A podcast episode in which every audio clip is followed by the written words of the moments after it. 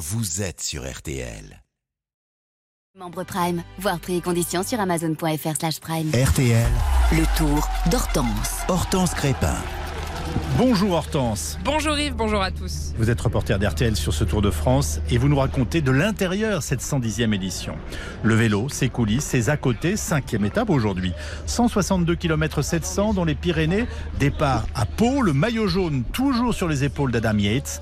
Et au départ, on verra le français Benoît Connefroy avec un dossard doré car il a été nommé hier combatif du jour. C'est le prix Century 21 de la combativité et c'est sur ce palmarès que se porte votre fait du jour. Oui, le prix de la combativité décerné chaque jour à un coureur du peloton. Puis, à la fin du tour, il y a le super combatif, le plus combatif de toute la grande boucle.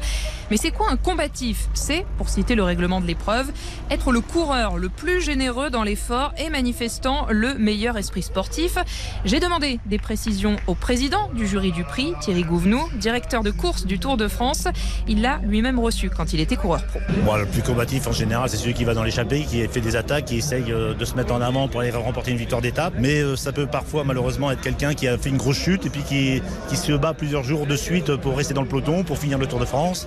Voilà, c'est une question de côté valeureux, euh, spectaculaire, etc. Et Hortense, comment se passe chaque jour l'élection de ce combatif? Les modalités euh, ont changé depuis sa création dans les années 50. Désormais, six voix comptent. Une pour le public qui vote en ligne, quatre pour des représentants de médias français, dont Laurent Jalabert, le consultant cyclisme de RTL, qui dialogue pendant l'épreuve sur une conversation de groupe avec Thierry Gouvenou, dernière voix du jury et qui a euh, le dernier mot en cas d'égalité.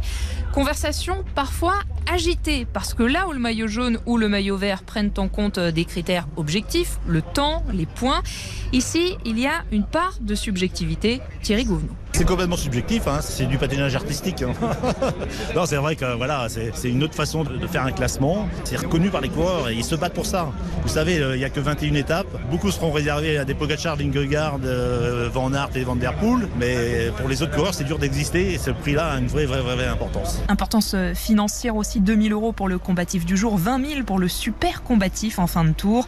Et pour preuve de cette subjectivité, un exemple, en 2018, l'américain Lawson Craddock est victime d'une chute à 80 km de l'arrivée pendant la première étape, mais il finit la course en sang avec une fracture de l'omoplate et l'arcade sourcilière ouverte. Pourtant, Johan Ofredo sera nommé combatif du jour après une échappée de 190 km. Autrement dit, les goûts et les couleurs. Vous connaissez la suite. Alors les couleurs, parlons-en, c'est votre chiffre du jour. 343 et 7478, les références exactes du nuancier euh, des couleurs Pantone pour le vert émeraude et le vert électrique. Pourquoi parler peinture Parce que ce sont les couleurs du nouveau maillot vert Skoda remis au leader du classement par points. Il a changé par rapport aux, aux précédentes années. Problème, le coloris des tuniques de la Bora Hansgrohe, nouvelles elles aussi, ont une couleur similaire. Résultat, au départ de la troisième étape en début de semaine, l'équipe allemande a dû changer de maillot et remettre les anciens pour éviter toute confusion. On termine enfin avec euh, votre image du jour, Hortense. C'est la haute montagne qui arrive euh, déjà. Le peloton entre dans les Pyrénées avec dès aujourd'hui le col de Soudé, le premier hors catégorie euh, depuis le début de ce Tour 2023. Et un tracé à 10 km près, identique à celui sur lequel Tadej Pogacar a remporté sa première victoire d'étape sur le Tour en 2020. Merci beaucoup Hortense Crépin. Le Tour de France, c'est aussi le podcast On refait le tour à écouter sur RTL.fr et l'application RTL.